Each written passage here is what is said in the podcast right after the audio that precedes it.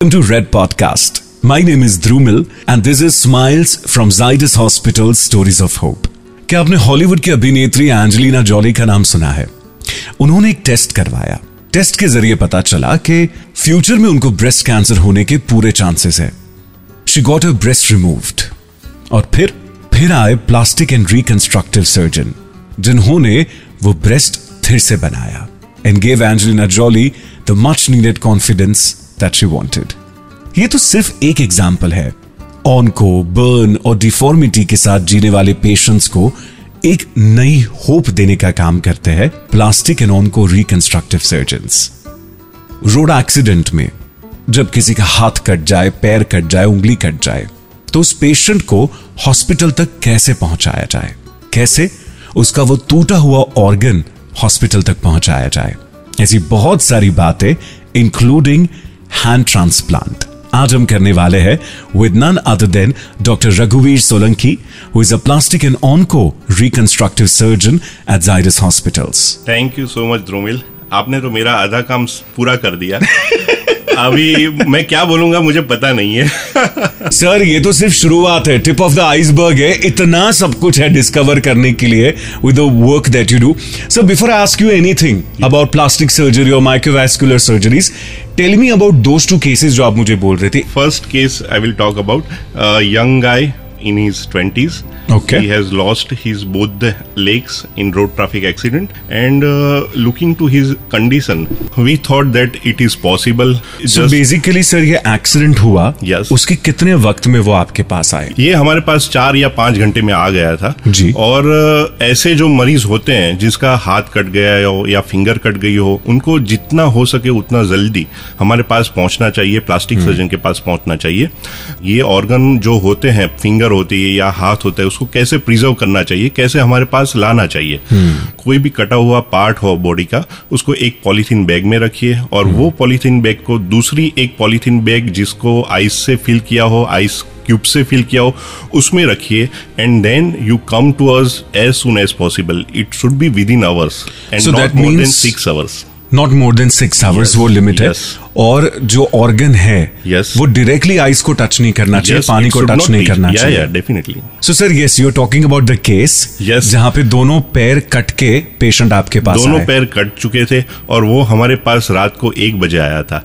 So we have a huge team of plastic surgeon with us and we all decided कि no we will go with the surgery उसको join करने का हम पूरे पूरा प्रयत्न करेंगे and then we took the help of orthopaedic colleagues they arrived immediately initially पहला काम होता है बेहोश करके वो पैर को पार्शियली फिक्स करना पड़ता है जिससे जो उसकी कटी हुई नसें होती है वो हमें जुड़ने में मदद कर सके वो हमारे लिए आसान हो जाता है जी। तो एक बार ऑर्थोपेडिक का काम हो गया उसके बाद उनकी पैर की जो भी नसें थी जो ब्लड वेसल्स बोलते हैं जो खून पहुंचाती है उसको जोड़ना पड़ता है। जो बहुत बारीक होती है उसको माइक्रोस्कोप में देखकर जोड़ना पड़ता है। उसके बाद जो संवेदना पहुंचाती है जो मसल के फ़ंक्शन के लिए रिस्पॉन्सिबल है उसको जोड़ना पड़ता है। और बाकी के जो स्नायु होते हैं जिससे मसल फ़ंक्शन करता है या पैर फ़ंक्शन करता है उसको जोड़ना पड़ता है। और एट लास्ट स्किन को जोड़ना पड़ता है। तो ये पूरे का पूरा काम हमने दोनों पैर में किया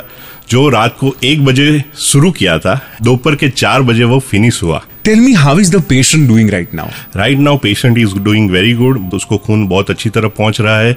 And hope within few days we will discharge him wow and sir उनकी नॉर्मल मूवमेंट जो है पैरों की वो कब तक शुरू होगी? It would take time because जो नसें होती है उसको काम करना में टाइम लगता है। बीच में दो तीन ऑर्थोपेडिक सर्जन की हेल्प लेकर हमें दूसरी प्रोसीजर भी करनी है। प्लेटिंग करना है उसको रिजिड फिक्सेशन देना है। सो so, वो टाइम लगेगा। सो मे बी फोर और फाइव मंथ्स उसके बाद उसको हम चलने के लिए बताएँगे। My goodness sir I can not believe क्योंकि मैंने तो यही सुना है कि किसी भी एक्सीडेंट में अगर आपका हाथ पैर चला गया तो आप ज़िंदगी भर वैसे ही रहेंगे। Right and we are seen so many people around us. जिनको शायद ना पता था ना उनके पास शायद उस जमाने में ये ऑप्शन था। So what do you call this kind of surgery? It is called replantation Replantation. Means वही जो कटा हुआ पेशेंट का खुद का पैर है या उंगली है उसको Hmm. वापस जोड़ना मैंने सुना है कि आपके फ़ील्ड ऑफ़ मेडिसिन में ट्रांसप्लांटेशन भी होता है Yes. अब तक किडनी का सुना है हार्ट का we also spoke in one of the episodes in this podcast but आप किन चीज़ों का ट्रांसप्लांट करते हैं sir the most common transplantation done by plastic surgeon और प्लास्टिक सर्जरी की फ़ील्ड में है that is skin transplantation okay जो कोई भी वुंड हो कोई भी अल्सर हो उसको ढकने के लिए वो ट्रांसप्लांटेशन सभी प्लास्टिक सर्जन करते हैं. Okay. And now I would be talking about the latest surgery we did and it is called hand transplantation हाथ का transplant now what which means कि मेरा टूटा हुआ हाथ मुझे नहीं दिया जा रहा है किसी और का हाथ दिया जा रहा है।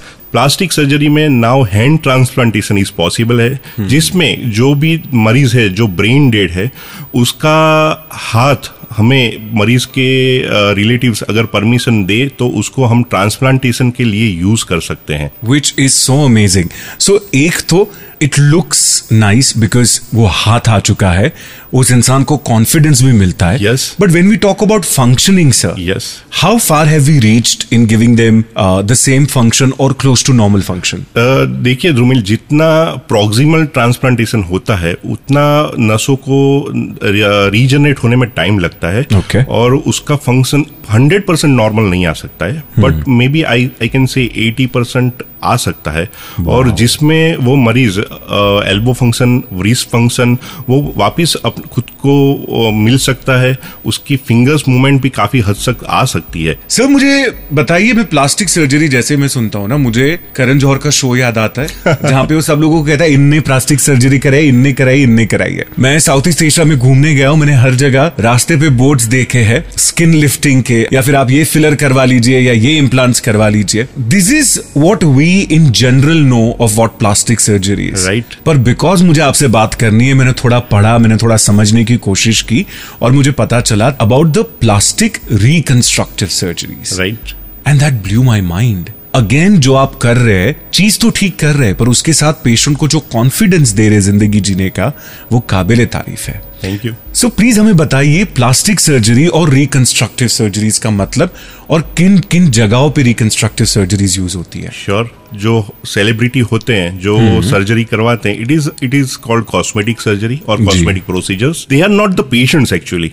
उनको खुद को लगता है कि नहीं मेरा ये कमी है थोड़ा तो वो पूरा करने के लिए जो सर्जरी करवाते हैं तो most of the cosmetic surgery का एम वो होता है। Cosmetic surgery is a very small part of the reconstructive surgery और plastic surgery so if you say कि किसी को जन्म से कुछ खामी है तलवे में खामी है क्लैप पैलेट बोलते हैं लिप में खामी है क्लैप लिप बोलते हैं या कोई भी प्रकार की जन्मजात खामी है तो उसको कौन ट्रीट करता है? उसको प्लास्टिक सर्जन ट्रीट करते हैं। किसी पेशेंट को फेशियल फ्रैक्चर हुआ है ये प्लास्टिक सर्जन ट्रीट करते हैं।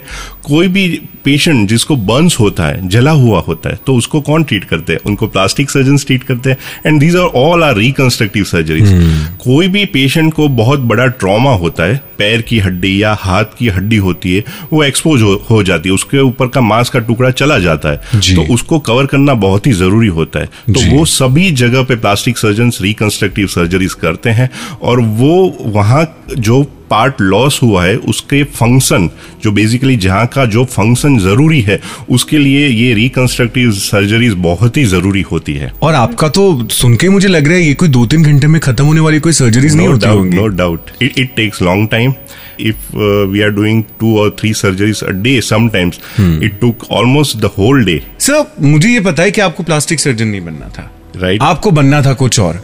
फिर ये कैसे बन गए? और आज तो खैर you are one of the best in the country take me back to the times when you didn't wanted to become a plastic surgeon so while I was doing my general surgery there was chance I had to work in plastic surgery department general surgery में हम आधे घंटे में surgery खत्म करते हैं या एक या दो घंटे that is the maximum work we do in general surgery and plastic surgery ऐसी थी कि उसमें चार पाँच घंटे से कम कोई सर्जरी होती नहीं थी तब।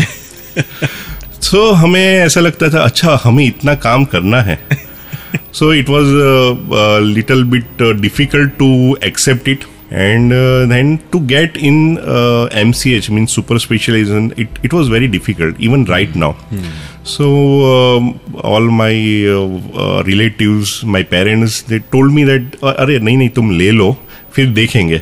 I entered with that attitude only and after working for few months I decided this branch is not for me I just left the hospital and मैं घर पे चला गया था। आफ्टर वर्किंग वन और टू मंथ्स और उसके बाद विद द हेल्प मेरे जो टीचर्स थे मेरे जो कलीग्स थे उन, उन्होंने बहुत ही काउंसलिंग मेरा किया बहुत ही मुझे पॉजिटिव एनवायरनमेंट दिया एटमोसफियर दिया उन्होंने बहुत समझाया। उसके बाद थोड़ा सेटल होने के बाद मैं वापस आया। uh, मेरे टीचर्स से काफ़ी एनकरेजमेंट मिलती थी मुझे पढ़ने के लिए। Then then I I just come to know how plastic surgery में इतना सारा पॉसिबल है from head to toe and I think कोई भी सर्जरी की ब्रांच ऐसी नहीं होगी जिसमें प्लास्टिक सर्जरी जितने ऑपरेशन होते होंगे। There are and number of operation and they are done with so many ways and each plastic surgeon जो होते हैं ना वो अपनी तरीके से सोच कर ऑपरेशन को अंजाम देते हैं। So that is the beauty of the plastic surgery so there is not always a way A से बी पहुँचने का तरीका। Yes. वो ए से बी पहुँचना है पर हर बारी आपको रास्ता तय करना yes yes yes wow so वो मैं घर पे चला गया था टीचर ने वापस बुलाया वापस प्लास्टिक सर्जरी चालू किया एंड ग्रेजुअली मेरा इंटरेस्ट भी बढ़ा and then I got a gold medal in plastic surgery at the end वहाँ से जो माइक्रोवास्कुलर सर्जरी की जो ट्रेनिंग चालू हुई सफ़र चालू हुआ तो अभी तक चल रहा है It's never looking back. Then. Yes. Never ever looking back. Which is which is so So tell me, reconstructive surgeries किस तरीके से ऑनको पेशेंट्स में कैंसर के जो पेशेंट्स है उनको एक क्वालिटी ऑफ़ लाइफ दे रही है? उनकी ज़िंदगी जीने में सबसे बड़ी होप जो आज है specially when they have been operated and when they have a deformity is the reconstructive surgery yes definitely जितने भी ओरल कैंसर्स हमारे यहाँ होते हैं उसमें मे be I can say in almost all the oral cancer patients they get some kind of plastic reconstructive surgeries जो भी part cancer में चला गया है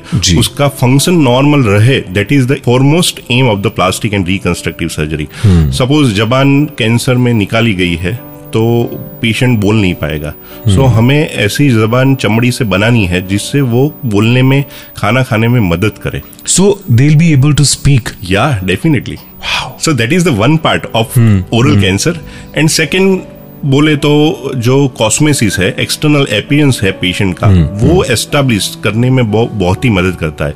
कई सारे पेशेंट जो अर्ली स्टेज में आते हैं हमारे पास ऑपरेशन हो गया प्लास्टिक सर्जरी भी हो गई काफ़ी साल के बाद अगर आते तो उनको वो हमें भी ऐसा लगता है कि अच्छा हमने ऑपरेशन किया है आप में। देख के पता ही देख नहीं के पता भी नहीं चलता है। सो so, इतना इतना जो फ़र्क है वो प्लास्टिक जो लेटेस्ट ऑल माइक्रोवास्कुलर सर्जरी से वो जो चेंज आया है the quality of life it is change tremendously in cancer patients so sir जो गड्ढा बन जाता है मुँह पे या फिर चिन पे वो गड्ढा इससे भर जाता है। And the face looks as beautiful as it was before see again I can say that it depends on patient कौन से स्टेज में हमारे पास आता है Right. If patient comes in very early stage so so, जो हम plastic reconstructive surgery करते हैं उससे उसका दिखाव एज नियर एज नॉर्मल हो जाता है। So tell us about microvascular surgeries, which is your specialty, जो आप रोज करते हैं और ये किस तरीके का डिफरेंस लेके आ रहे हैं पेशेंट की ज़िंदगी में? Micro means small and vascular means related to blood vessels Blood vessels. Okay so जो बहुत ही छोटी खून की नसों के साथ जो हम काम करते हैं जो उसका साइंस है which is called microvascular surgery जो हम कैंसर के मरीज़ में प्लास्टिक सर्जरी करते हैं सो कैंसर के मरीज़ में इधर ज़ुबान को निकाला जाता है या होठ को निकाला जाता है या जड़बे को निकाला जाता है या पैलेट को रिमूव करना पड़ता है। So it is made up of different part जड़बा होता है तो हड्डी से बना होता है ज़ुबान होती है तो वो स्नायु से बनी होती है चमड़ी होती है तो वो सिंपल चमड़ी होती है पतली चमड़ी होती है तो जहाँ हमें पतली चमड़ी चाहिए तो वहाँ अगर आप ज़्यादा चमड़ी रखोगे तो वो अच्छा नहीं दिखेगा। So with the help of microvascular surgery हमारे पास इतने सारे ऑप्शंस अवेलेबल है कि हमें जैसा पार्ट चाहिए बॉडी का वो पेशेंट के बॉडी में से हम निकाल सकते वहाँ कोई नुकसान किए बिना। ओके सो अगर हमें बोन चाहिए तो पैर में से एक हड्डी को हम निकाल सकते हैं जिससे चलने में कोई भी दिक्कत नहीं होती। एंड वो हड्डी को उसकी ब्लड वेसल्स के साथ हम हड्डी बनाने में जड़बा बनाने के लिए हम यूटिलाइज कर सकते हैं जिससे ऑपरेशन के बाद पेशेंट नॉर्मल च्यू कर सकता है खाना खा सकता है बोल सकता है। And after some time even we can put dental implants so दांत भी हम डाल सकते हैं जिससे पेशेंट का जो स्माइल जो पार्ट है वो भी अच्छा रहेगा। जाएगा एंड खाना खाने में भी उसको दिक्कत नहीं होती। So that is the miracle with which is possible with the microvascular surgery sir आपने दो तीन बार मेंशन किया about burns patient with burns where do you see burns को लेके नियर फ्यूचर आने वाले 10-20 सालों में? टेक्नोलॉजी और मेडिसिन क्या एडवांस करेगा? I can say in the treatment of the burns patient uh, initially they need a, a very solid medical support, eventually the surgical support, and in between बहुत सारे dressing की ज़रूरत पड़ती है right so so, uh, उनके जो घाव होते हैं उनको कवर करने के लिए we need skin graft but burns patient को वो स्किन होती नहीं है क्योंकि वो जल चुकी होती है so in this burns patients uh, we have artificial skin available. With the help of artificial skin, we can cover the wounds and it will help to heal the wounds. बहुत जल्दी से वो heal कर Short सकती है span of time short span में। And वो heal हो जाते हैं ना तो उसके बाद उनमें रिकवरी आना बहुत ही जल्दी से चालू हो जाता है so one thing missing is artificial skin और something which can cover their wounds which is very expensive right now in India because we are importing it from other countries so वो कुछ सॉल्यूशन इंडिया में अगर वो हो जाए so the life of the burns patient could have changed a lot I can see that hope on your face and that wish Yeah, in yeah, your definitely. voice. Yes, yes, yes. Sir अ, जब हमने पहले एक दफ़ा बात की थी तब आपने फेस ट्रांसप्लांट की बात की थी मुझे Right. सर मैं तो सुन के कुछ हो गया फेस ट्रांसप्लांट कैसे होता है सर क्या होता है और कब ज़रूरत होती है सो फेस ट्रांसप्लांट दुनिया में होता है यूएसए uh, में फ्रांस में बहुत सारे कंट्रीज़ में it is done routinely and ये जो मरीज़ होते हैं जिसमें मे बी गन शॉट से या बर्न से या एसिड इंजरीज से जो फेस या बर्न्स इलेक्ट्रिकल बर्न से जो फेस डिफॉर्म्ड हो गया होता है उसमें उनकी लाइफ को चेंज करने में ये बहुत ही इम्पोर्टेंट रोल प्ले करेगा ऐसा मुझे लगता है। आपने बहुत पहले मूवी देखी होगी जॉन ट्रोयल्टा और निकोलस केज की फेस ऑफ़ करके मूवी आई थी जिसमें they change their face. So वो it was very imaginary and उसको देख के हम थोड़ा थ्रिल भी हुए थे। But that kind of surgery it is possible and उससे जो पेशेंट का कॉन्फिडेंस होता है जो lost confidence they gain it is tremendous apart from all these heavy surgeries that you do every day आप फ्री टाइम में क्या करते हैं? So, in my free time, I do photography. So, I am interested more in bird photography that I am doing since last 10 15 years. जब भी मुझे time मिलता है particular this winter season it is the ideal for bird photography तो जब भी मुझे time मिलता है मैं चला जाता हूँ वो उससे मुझे काफ़ी सुकून मिलता है it just heals my mind and it charges me to do further uh, complex surgeries next day. So you're a Nikon person or Canon person? I am a Nikon shooter. Nikon person. Sir another technology जिसके साथ आप काम करते हैं वो है three D implants Yes. Sir ये three D implants क्या है और कब कब इनकी ज़रूरत पड़ती है थ्री डी इम्प्लांट कैंसर में उसका बहुत ही इंपॉर्टेंट रोल है। मे बी इन हेडेनेक सर्जरी बोले आप या ऑर्थोपेडिक सर्जरी बोले सभी जगह थ्री डी इम्प्लांट की बहुत ज़रूरत होती है कि किसी का जड़बा निकल जाने वाला है कैंसर में। थ्री डी इम्प्लांट हमें बताता है कि अच्छा ये जगह से निकलने वाला है तो आपको उसकी जो बोन की ज़रूरत है वो आपको कितनी साइज़ की ज़रूरत है उसका एंगल आपको कितना रखना चाहिए उसको कितनी जगह से मोड़ना चाहिए तो वो you will get the accurate shape of that bone वो हमें पहले से बता देता है कि आप ऐसे करेंगे आपको इतना ही कट करना है तो आपको जैसे पेशेंट का बोन लॉस होने वाला है वैसे ही बोन आप बना पाएँगे। Simultaneously hmm. वो हमें गाइड भी करता है कि अगर आपको वो हड्डी में दांत भी फिट करना है तो आपको ये जगह पे फिट करना चाहिए जिससे वो ऊपर के दांत को नॉर्मली जैसे मीट करते हैं वैसे hmm. ही वो मिलने लगेंगे।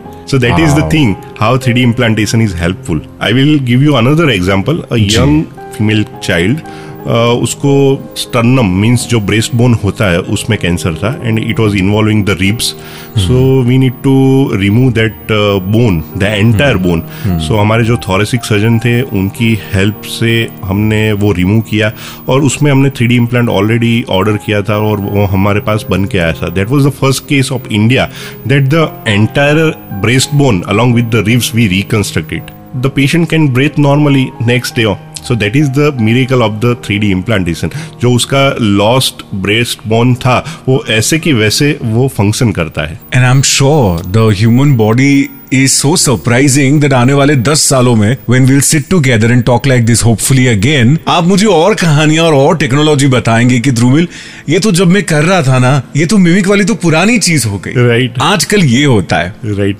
we have talk till now about the microvascular surgery.